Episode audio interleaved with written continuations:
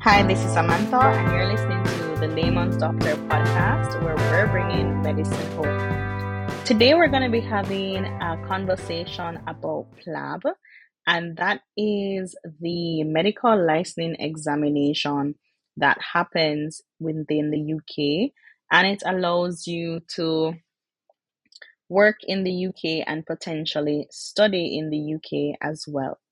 So I have with me Dr. Rakiya Cameron. We actually went to school together and she made a whole Twitter thread about her experience. And I thought that would be a great opportunity to have yet another conversation and another perspective of this licensing exam. For those of you who have been listening for a while, and if you check, I do have one that was done a few months back. It's still there, lots of information there. And we're just gonna have another conversation again, get some new perspectives, get some new advice. So, Rakiya, just tell us a little bit about yourself and let's get right into it. Hi, everyone. My name is Rakiya. I'm 25.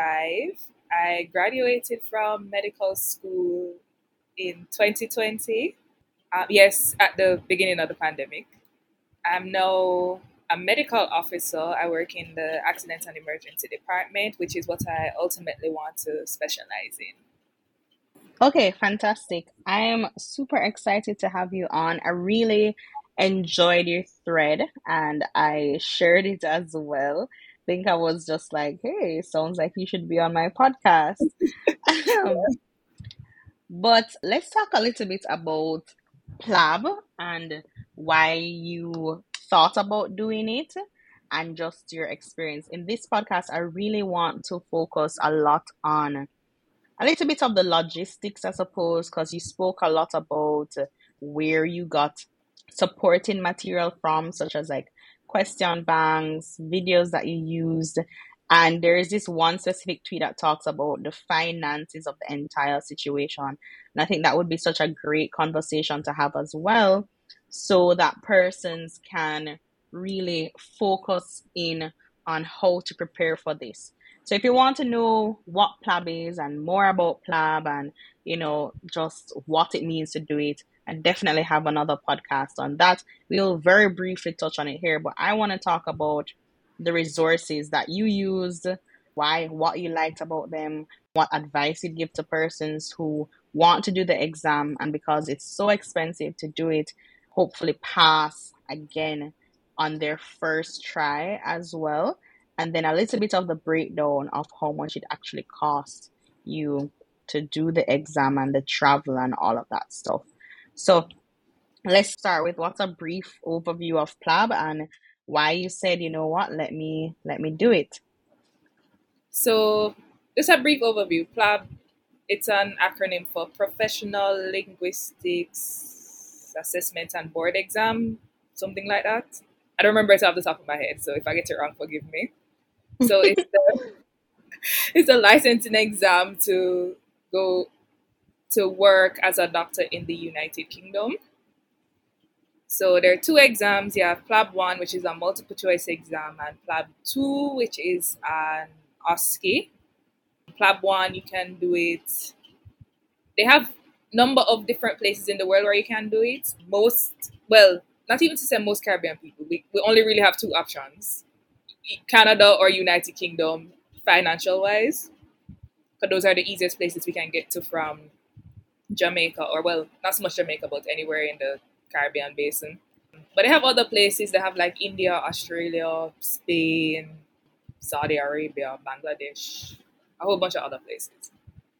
So I mean, if you're looking for vacation leave and you want to go to those other places, then you know by all means. But you know, financial we'll get into a little more the financials, but you know, financial wise, most of us usually go to Canada or the United Kingdom. PLAB two is the OSCE, and you have to go to the United Kingdom to do that one. Specifically, Manchester in England. Yeah, it's 16 stations, usually lasts about three hours and you get two rest stations in between during the exam.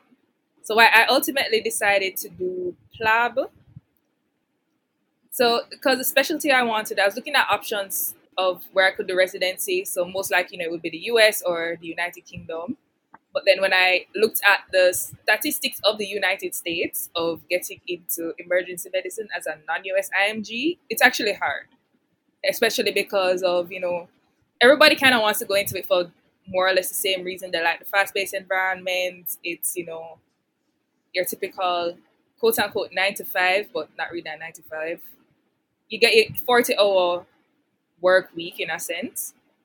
So a lot of Americans also like that. It's uh, very competitive in the States between the Americans as well as also non Americans. And then plus, you know, other different factors. So I kind of took that into consideration with the cost of doing the US exams and then applying to match. And then for me, it just really it didn't really make much sense. So I was like, okay, let me do the UK exams. I already have my citizenship. Sorry, guys, I can't help with visa because I already have my citizenship. So for me, it was just like, okay, I can easily live and work there. I just have to pass the two exams and just go if I ultimately decide to go. Okay, so we can see for persons who study at UWI um, or have a similar MBBS type type degree, the exam is fairly similar to our own, where we have our written exams, mm-hmm. and then and this is multiple choice, right? Right. The PLAB one is multiple choice, and then you have the OSCE, which a lot of us are, of course, very familiar with. Whether even if you haven't finished MBBS as yet, but basically any of your clinical exams, the practical aspect, the OSCE aspect, they're all the same. It's just that it gets this number of stations get bigger and bigger um, for MBBS. And uh, all right, we also heard about your reason for going as well. And it's really just so you can have an option, right? Whether right. you want to stay here or go there, that's it. And a huge part, I will always say that whenever we're talking about these international examinations, that nobody's reason is gonna be your reason. So your reason has to come from you. It has to be something that you think about because here's the thing. We will realize that the culture of medicine exists across the board. It's not something that's unique to Jamaica per se, right? A lot of challenges or stressors and even wins that we have locally persons have those almost same experiences, whether in the United States, UK, or any other type of country. I would say one of the advantages of going somewhere outside of Jamaica, whether it is for residency or for fellowship, is that because these places are often better resourced, the quality of research that you can do and the things that you can learn are a little bit different, you know, because they may have they may be a bit more advanced in medicine or medical practices or have more persons to do this practice with. You know i'm thinking about new surgical techniques different types of testing thinking about genetics stuff like that. So i've had persons on here talk about they love jamaica but they went away because the medicine that they're interested in and interested in learning was not readily available here in Jamaica. A lot of persons you see will go away and do fellowships and learn these amazing skills and tools and oftentimes come back and offer that type of service and care here in Jamaica. So if you're listening to this and you're thinking about your reasons and your whys and whatnot, it's a very personal decision. You're gonna have challenges no matter where you go, whether you stay here or you go abroad.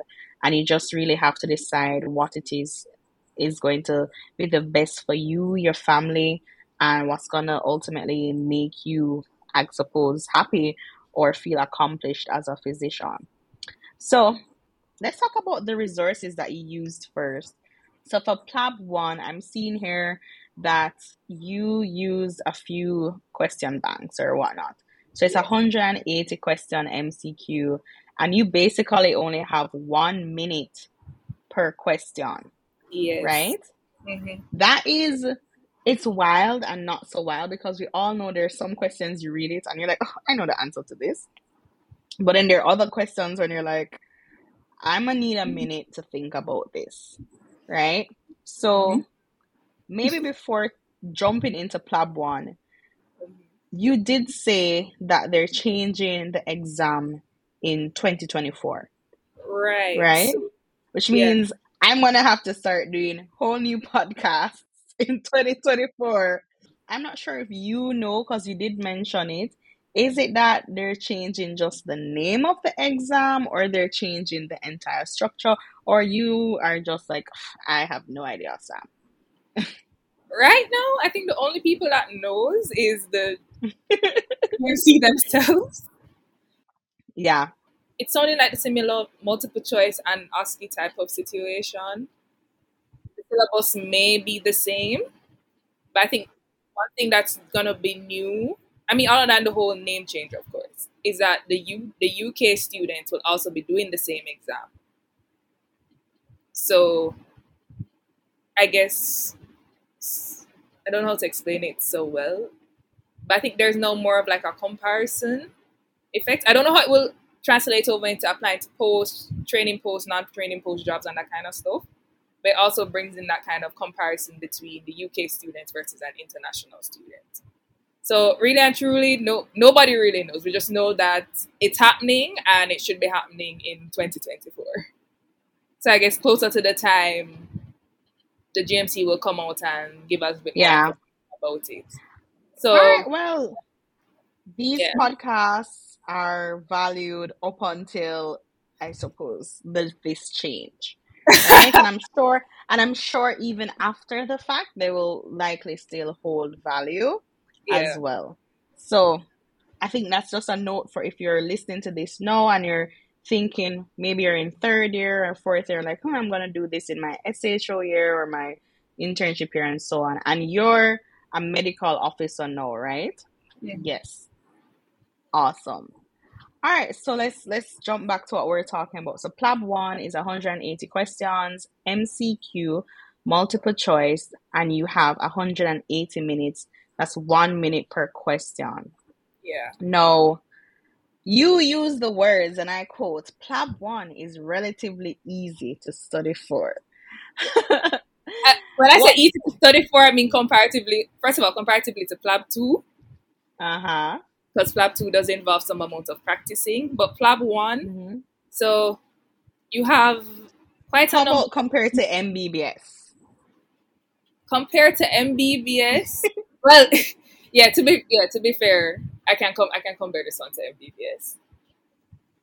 I think it was easier to study for than MBBS. Mm-hmm. mostly because you have one main resource to study from, which Mm-hmm. is called Plabable. So, like, if you go on like different Facebook groups or you ask anybody who, or most people who've done Plab, they're gonna say Plabable. They Plabable is like a Mhm. main of their resource. I use it as well. In my prep, I used it in the last. I think I used it in the last month. So how they organize it, they organize it according to different specialties. Mm-hmm. So you have it like cardiology, endocrinology, gastro, gen surge. I think they had breast surgery. I think they separated obs and gynae. I don't remember, but that was there. Um, pediatrics, psychiatry, epidemiology, the whole works. I'm not even gonna get into all of them. So, because it was more the latter part of my preparation when I was using it, so I kind of just sat down and I went through from top to bottom, and I just did all the. Well, I didn't finish it really, but I just went through the categories in a particular order. And I think at a point when it was getting close to the exam and I wasn't finishing, Mm-hmm. I kind of just picked the more high yield, quote unquote, high yield ones in my opinion. And it just kind of went through some of those to kind of have some idea of the content. They also have a Plabable Gems, which I found pretty useful, especially with the questions I didn't get to go through. So it's kind of like flashcards with very high yield information that you want to just keep at the forefront of your mind, especially because it's essentially it's pretty much all the clinical knowledge you've really ever accumulated in medicine on one exam. Mm-hmm. So, I mean, for me, a lot of things will be thrown into my brain, and then at some point, some things kind of just get end up getting kind of thrown out as more things kind of get in. So, Plabable Gems is really useful, especially if you want to review something, you don't really want to go back over the questions, and if you want to go back over some concepts or whatever, you can use that and review. They also have mock exams, so it's pretty much their entire question bank, and then they'll shuffle it and give you 180 questions from it, and then you have three hours to do it.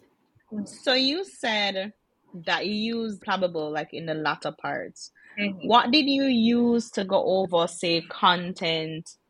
Because I'm realizing we tend not to speak about that.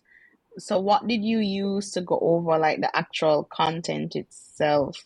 So whether it is something in cardiology or rheumatology, whatnot, what material did you use?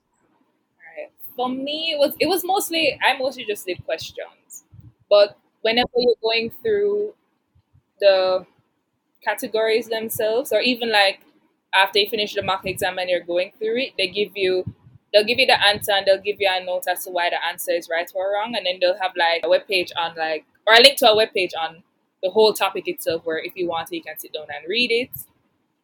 Most other people they also go to the NICE website because ultimately NICE is the uh, how do I explain it?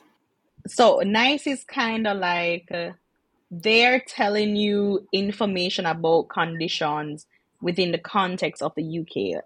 Right. Like so like it, it's it's like the UK standard. So if you're gonna learn about something, you might as well learn about it from the UK standards. It's almost like saying when for UWI they want us to learn how to examine using the MacLeods. There might be other resources that exist, but the gold standard is the MacLeods. So you can't go wrong if you say, I learned this from MacLeods.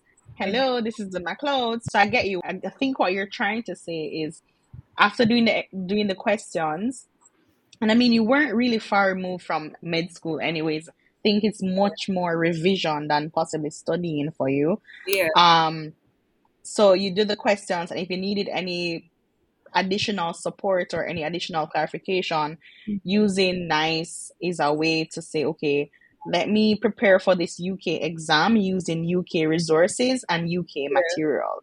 Yeah. A lot of times GMC will say the answer is based off of the latest NICE guidelines. hmm So So might yeah, as well use it. right. But the thing with it, it's actually very bulky to read. So there's a, actually a smaller version called Clinical Knowledge Summaries or the NICE CKS, but it's really only accessible in the UK. Okay, so PLAB one, fairly simple. Um 180 questions, 180 minutes.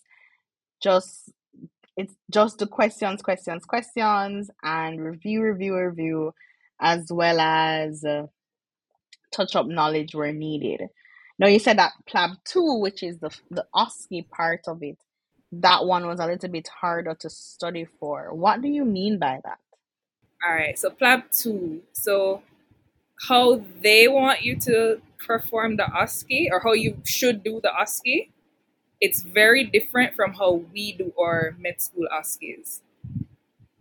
So I think the closest we would do if you're a UWI med student, the closest you kind of come to it is more in in a community health OSCE where you have to either take a history, manage a patient, or counsel a patient, and then while you're doing it, you have to use your patient simple terms. So you know you can't say, oh, say for example, you know you have Meniere's disease, but you can't just leave it at that. You have to explain to the patient what Meniere's disease is, and you can't say what Meniere's disease is using medical terms. You have to explain it in layman terms to the patient, and you have to make sure that they're understanding, they're with you, if they have any questions, that kind of stuff and it's also not about as how much medical information you can spit out it's really more managing the patient and managing the patient's situation.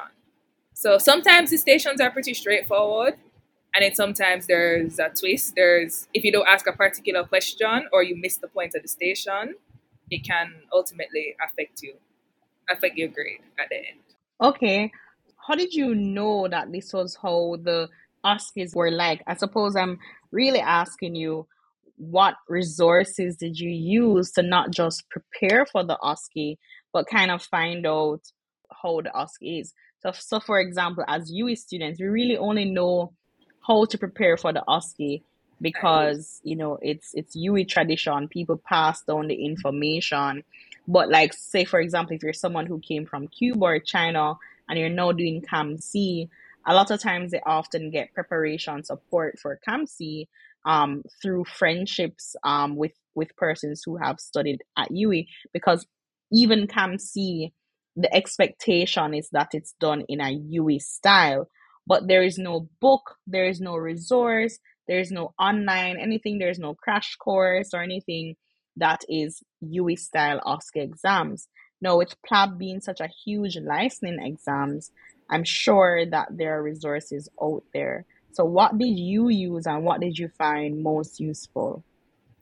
All right. So, yeah, how PLAB 2 resources came about was really people who did the PLAB exams, the PLAB 2, and then they passed.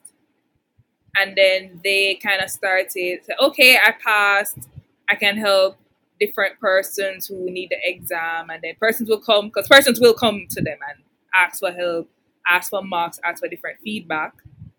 And then as time and time goes on, most people actually turn it into a business. So you have different PLAB 2 academies, is what it's called. So you have a lot of online academies, you have in person academies in the UK. So I did a mixture of both. So I did an online academy. I went to, it was somebody called Dr. Shaz. I think her academy is now called the UK Medical Learning Academy. And how I found out about it, I just randomly clicked a Telegram link on Facebook that led me to her Telegram group. So I was like, okay, let me just hop into this and join and see if I can find, you know, anything else to read or start preparing for the exam. So yeah, that's how I kind of found out about it. So I had started preparing using her resources. But to be fair, I didn't really start studying until two months before, but that's when I had actually gotten my date to do my exam.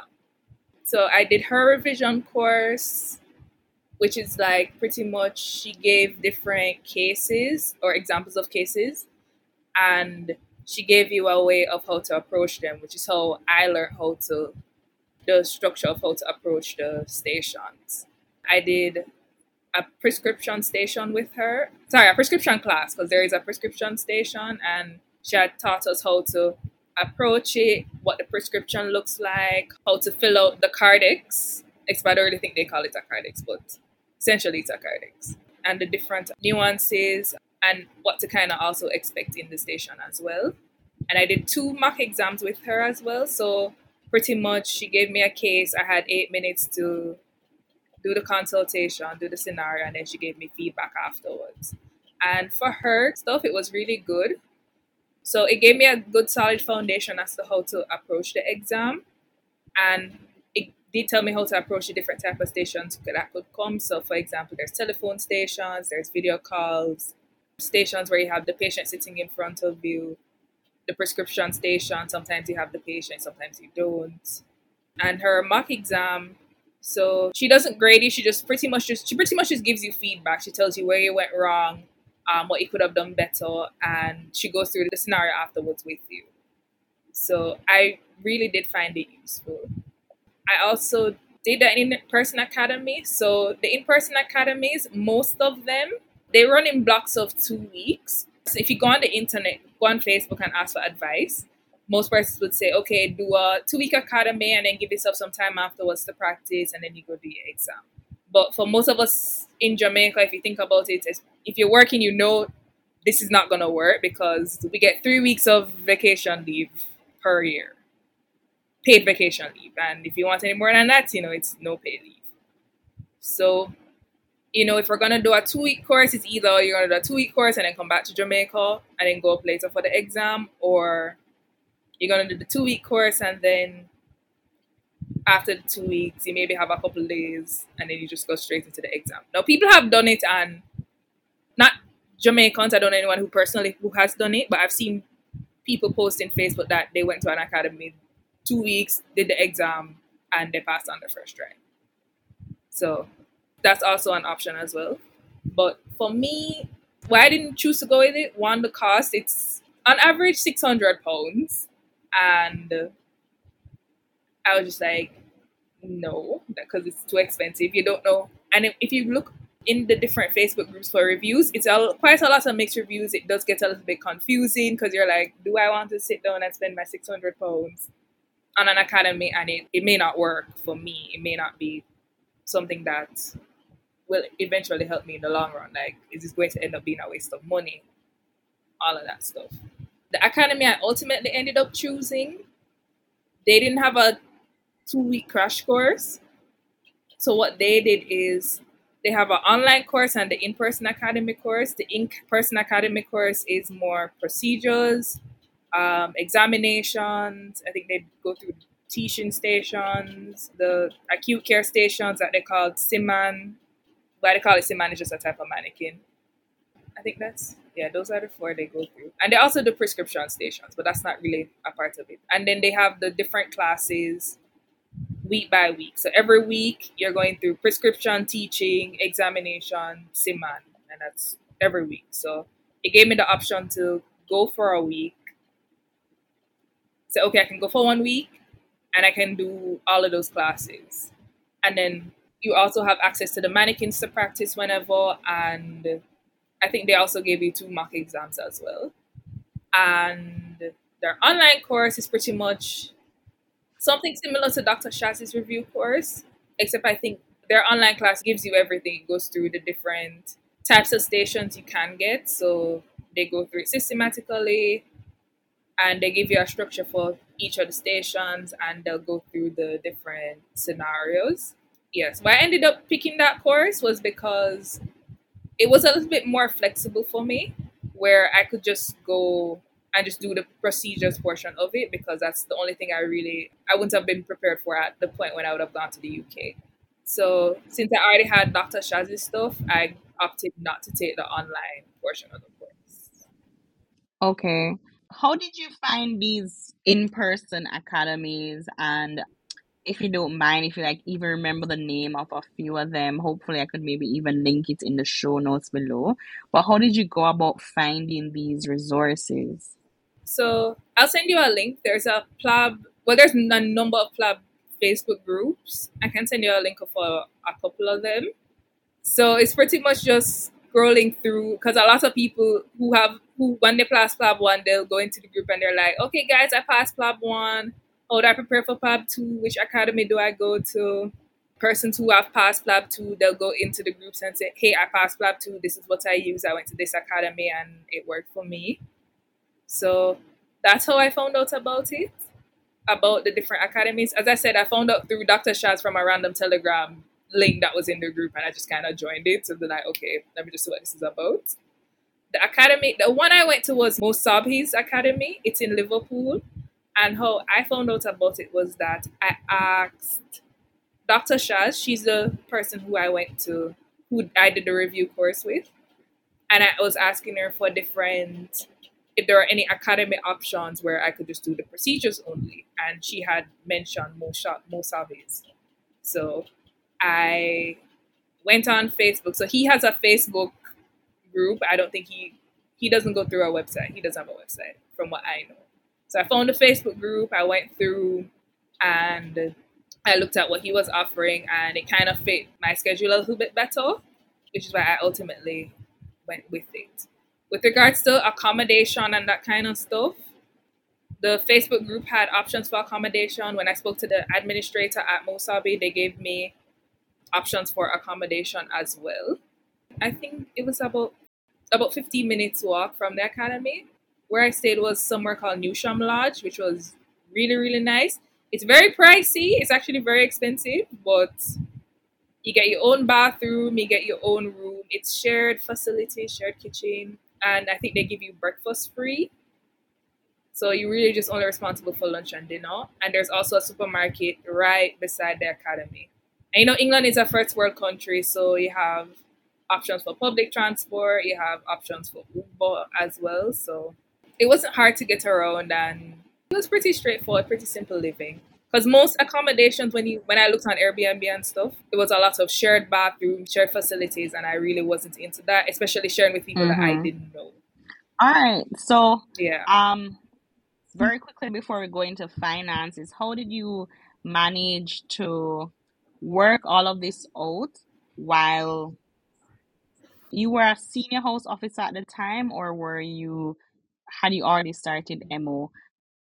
Oh, I was on SHO at the time. So at the time I was on health dental where it was just work and you go home, didn't have beauties. So yeah, I really just I really did have all the time in the world to sit down and figure this out. And then for me, I also didn't need the visa, so it was really just get the dates. I could just book the plane ticket, book everything, and then just go. How did you navigate the the traveling, especially with COVID times? Did you do PLAB one and PLAB two back to back, or did you travel multiple times? Maybe once for PLAB one, again for your prep, and then again for PLAB two. How did you plan out your traveling? Um, both in terms of the logistics of it, so how many times you'd actually go into the UK, and then if you needed time off from work as well.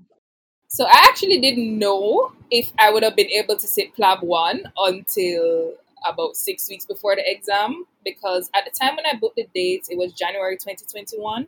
Canada's borders were essentially locked to all non Canadians. So I just booked it and I was just like, okay, well, let's see what happens in November. So I think about July, August, they had posted something to say that in September they would be opening up the borders to all fully vaccinated international travelers. Wait, sorry. So, Did you do PLAB one in Canada or in the UK? Oh, sorry. I did PLAB one in Canada. I should have like mentioned that okay. before. So for PLAB one, I had gone to Canada. So I found out about six weeks before that Canada was opening up their borders for international travelers. At that point, I said, okay, I could do the exam. So it was the first week of November, and then at that point, I would have been switching rotations. So I would have I had to contact my new rotation and ask them if they would allow me to get leave to go, and I got approval. So I had done PLAB one. I think I went up for a week to the PLAB one. The exam was a Thursday. I flew out the Monday. I think I had come back the Saturday. So it was kind of a just do the exam and come back sort of thing. Again, as I said, can't really help with anybody who needs the visas, but if you have a Jamaican passport, you're gonna need a visa to go to Canada. And again, I don't really know the process. All right, so you got time off from work to do PLAB one. Luckily, um, the person in charge of the next rotation um was kind enough to approve that leave for you. So how about for the practice part as well as PLAB two? Those were definitely in the UK. Yeah, so PLAB two I used my three weeks vacation leave and I had gone up in May. With regards to practicing, it's hard to practice, especially with other persons doing the exam because for one, I had other colleagues doing the exam, but it was way after I was doing it. So I used a colleague who was doing the exam closest to when I was doing mine. So my exam was May, I think her exam was I think July. So me and her would practice a lot. And then when I went to the UK, I found persons at my accommodation. Well, to be fair, everybody at my accommodation was doing PLAB too. So it was easy to find people to practice there. It was easy to find people who were practicing in the academy. So we kind of just meet up and we practice the different stations.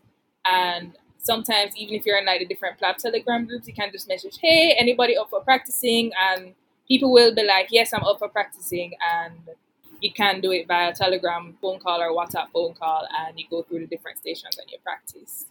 If you're gonna forego the academy, then you're gonna have to practice like how we would normally practice back in med on your pillow. So you find your pillow, you do the, you go through the technique on your pillow. You find your sibling, your parents. You go through the examinations mm-hmm. on them because especially especially if you go into the exam, sometimes you see the mannequins and you get flustered because mannequins are something we're used to. And I know for the scenarios that I got, the examinations that came in my mm-hmm. exam, there weren't particular examinations that I had done regularly in med school. So you know how like you got you're in UWI and you know everybody know okay cardio, respiratory, abdomen, cranial nerves, and I don't know I don't know what else. Those are the main ones. Motor, sensory, you know. Sometimes you go in the exam and you get something where you never ever do in a OSCE Mm-hmm. before. So that was the case for me, but luckily I had practiced it on the mannequin. They had taught me about it in the academy, so I kind of knew what to expect. I practiced it on the mannequin, so when I went in the exam, you know, it was kind of just rolling off my tongue at that point. Great. So now let's hop into the part I think a lot of persons will find useful. So we're gonna have to talk about the plane tickets, the cost of the tickets, cost of accommodation, the cost for the prep resources, all of them, and I suppose any other miscellaneous fees and the cost of actually doing the exam. And I mm. know that you said that you would be willing to share that in your thread. I didn't really go into it, but I would love to hear mm. more. And just also remember, guys, that if you don't already have a visa or you're not already a citizen of a country where you don't need a visa to go whether to Canada or to the UK, that you will have to keep in mind the cost of actually getting the visa to do this. All right, so let's go. The cost and the time, because you have to factor in That's time true, the cost visa and the as well. time. All right, so what were your prices like? What were your costs like? alright. So PLAB one, I think I paid two hundred and thirty-seven pounds for that exam. So that's about fifty-six thousand Jamaican dollars at the time. I think at the time pound was probably approximately 200, 200 Jamaican to a pound, about that, or two hundred and a little bit. And the plane ticket to Canada was about say about six hundred dollars, six hundred US dollars, maybe as more, maybe as less.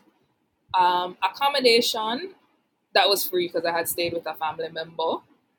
But if you're gonna stay at a hotel, it's maybe a hundred and something Canadian, or at least that was the hotel where my exam was. I think it was a hundred and something Canadian per night. There are definitely other cheaper ones around. So if you don't have family members living in Canada or living in the Toronto area rather, then you have to factor in accommodation, cost for transport, cost for food. I think those are the yeah, those are the main things. If your hotel doesn't have free Wi-Fi and you have to pay for Wi-Fi in your room, you're gonna have to factor that in, that in as well because again, a lot of the resources are online. You're going to need the internet to study. I think that's pretty much Plab one. Oh, the Mm-hmm. resources. Plabable, I think it was.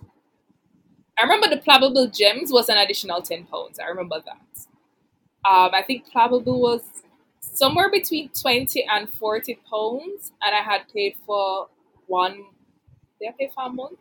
Yeah, I think I had paid for a month because I just did it for Mm-hmm. October and Fairly affordable. Mm-hmm. really affordable. I don't remember if I had it for three months and then I just used it the last month. Don't remember the exact logistics of that one. There are other question banks. There's Pass Medicine Question Bank. There's MedRevisions Question Bank. I know those two are the other popular ones that people use. I don't remember the exact cost of them, to be honest, but they're available on the internet. I'll send you so you can put them in the show notes. So you can go on them. They have different packages. Well, not so much packages, but how long you'd have access to the bank for.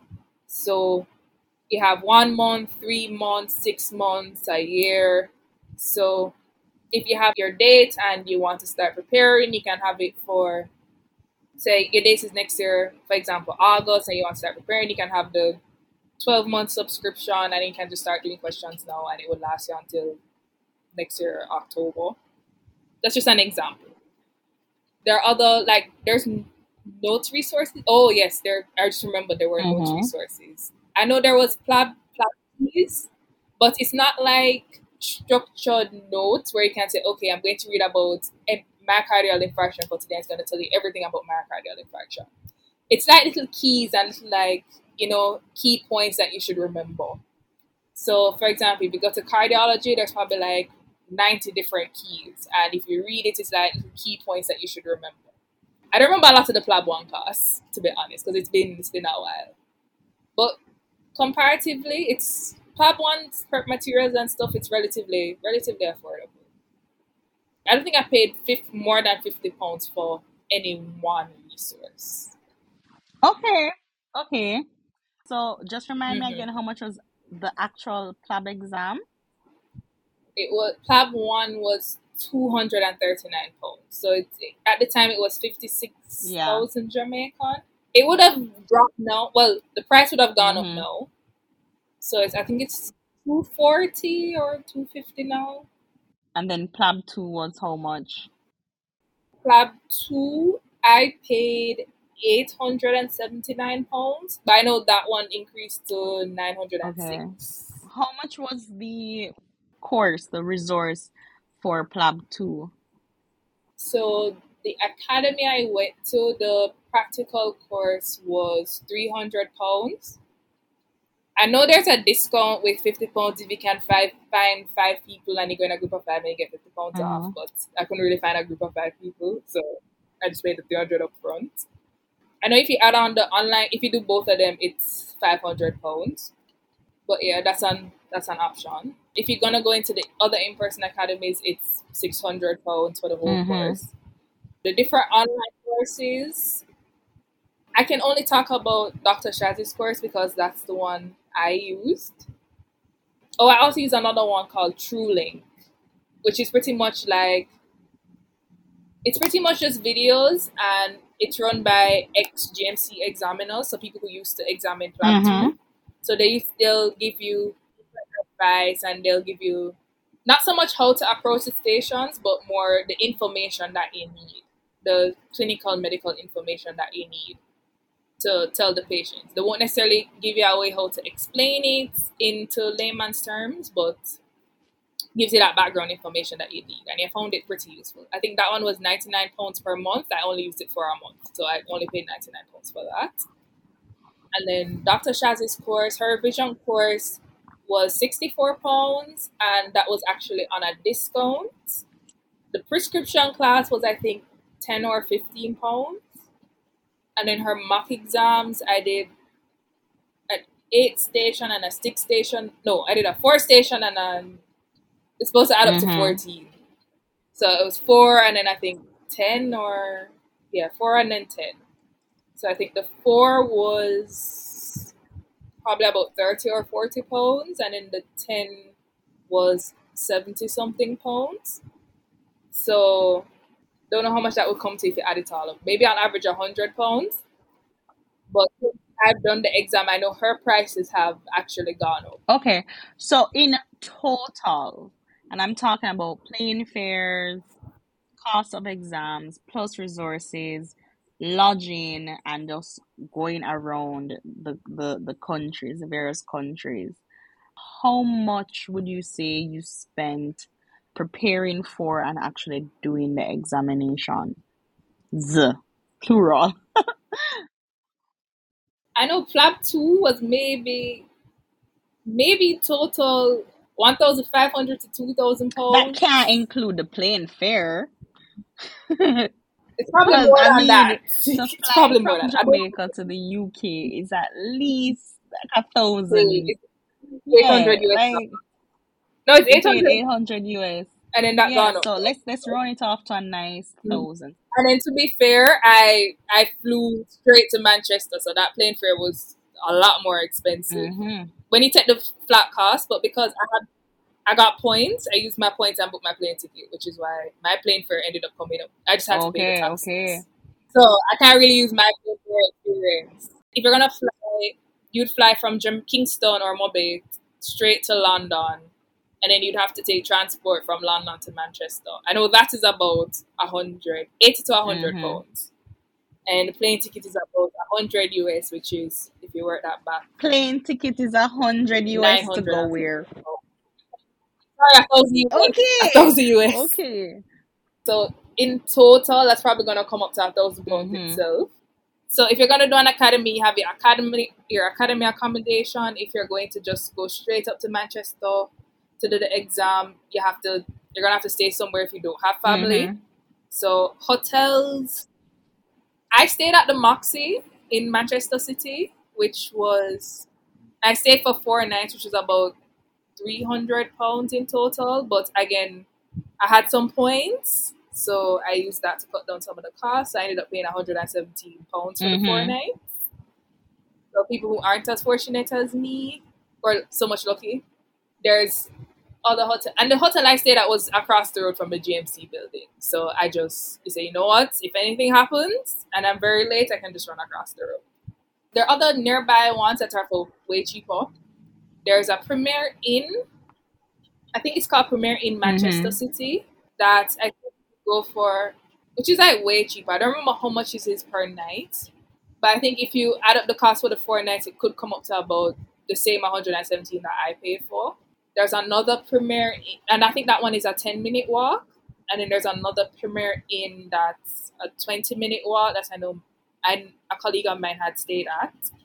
And it was, I think it came up to 150 to 200. I don't remember the exact cost. But it's cheaper than the hotel I Yeah. had stayed at. So those are two options. Um, I know other persons I know they stayed at Travelodge. There's a hotel inn that was like 20 minutes walk that somebody I knew stayed at as well. If you're going in a group, you can bump up in an Airbnb and split that. And if you do that, that works out cheaper than going to a hotel. There's that as well. And you know your other stuff, food, transportation. You know, the UK has a good bus and train system, so it's pretty it's pretty easy to get around. So yeah. But full total cost approximately since I'm on me with the plane ticket, maybe about three thousand pounds on average for me. Maybe not so much. Probably not so much. Maybe two if you add up everything in cash everything in cash value. And then with putting in Plab one, the the most expensive thing again is gonna be your your ticket and your lodging, right? Mhm. So I mean if you if you budget maybe five thousand US or or pounds, which is close to nine hundred Jamaican not nine hundred thousand Jamaican dollars, right? But you can definitely cut down on those costs if you know you're staying with Mhm. people or staying with family, staying with loved ones, or or again are using points to pay for tickets and for lodging. You know, maybe as in, for birthday present, you ask for a plane ticket, you know, instead of something else, or you know, but the the at the end of the day, doing these exams are fairly expensive. However, I sometimes think that they're not as expensive as we think they are, and I'm realizing that PLAB versus USMLE tends to even out in terms of cost. I, I personally think that doing the PLAB exam is a bit cheaper, and what really makes it so expensive is the fact that you're traveling so far away. So even if it's Canada, it's Mhm. still pricey to go to Canada. I mean, flying to Miami sometimes is 300 for the round trip, you know? But going to Canada or going to the UK, oftentimes you're going over 800 US to pay for these tickets. And then, of course, there's lodging. So, I mean, budgeting time is important, budgeting the money is also important. And again, that's why it's, I think it's so important to not just get up one day and say, hmm, you know, I'm going to do this exam, you know, and maybe spend the time to really think about is this what I want to do? Is this something that I want to take the upper not just not the opportunity but take the steps towards doing and I suppose taking that time out to really look at what it is that you want to do and the reasons behind why you want to do it. And I mean I will forever say because on Twitter now, my um Twitter page or my Twitter feed, it's really a lot of medicine. I think because of the things that I post, and it's a lot of residency stories and um people who are studying in the UK, um in the States, and all over the world. And again, a lot of the challenges that we face here in Jamaica are faced all across the world um, with the culture of medicine, interpersonal relationships. and then especially you if you add into um going into like a state especially depending on which part of the, the us Mm-hmm. you go to and the UK, can also add in racism as well, on top of you know other problems that are in medicine. Exactly. There are pros and cons to everything. And I mean, I don't think I've ever ended any of these podcasts saying to people what they should and they shouldn't do or what's best for them, but just that it's a decision that they're going to have to make and to make a pros and cons list and help you decide. So, just to wrap up, I'm really happy that you took the time out. I mean, scheduling this was very hectic. Honestly, the most challenging thing right now as a working adult is to just schedule things with people because just a whole bunch of clashes. Yeah, it it is really crazy. It's it's really crazy. Yes, I'm so happy that you took the time to have the conversation with me. I really hope that persons who listen to this find value in it and not just find value in it, but find that it's useful to them and take some of the the resources and the budget considerations um, when planning their own futures and when they're preparing again to do PLAB. So I'm just gonna ask you to share your email address. I know you're very open to persons asking you questions and sharing resources. I think that's something that's very excellent. I'm happy that uh, um everyone that comes on my podcast is very willing to share with others, and which is also a huge hallmark of them even coming on this as well. So, what are your closing thoughts, firstly, and um, what address can we shoot you an email for if we have any more questions or anything like that? So if you're in the medical system already, so you're an intern or an SHO, if you haven't already, kind of just start, you know, doing your research, start thinking about what exam you want to do with regard whether or not it's USMLE or PLAB or AMC, which is the Australian exam, or the Canadian exam. Do your research, look into the different systems.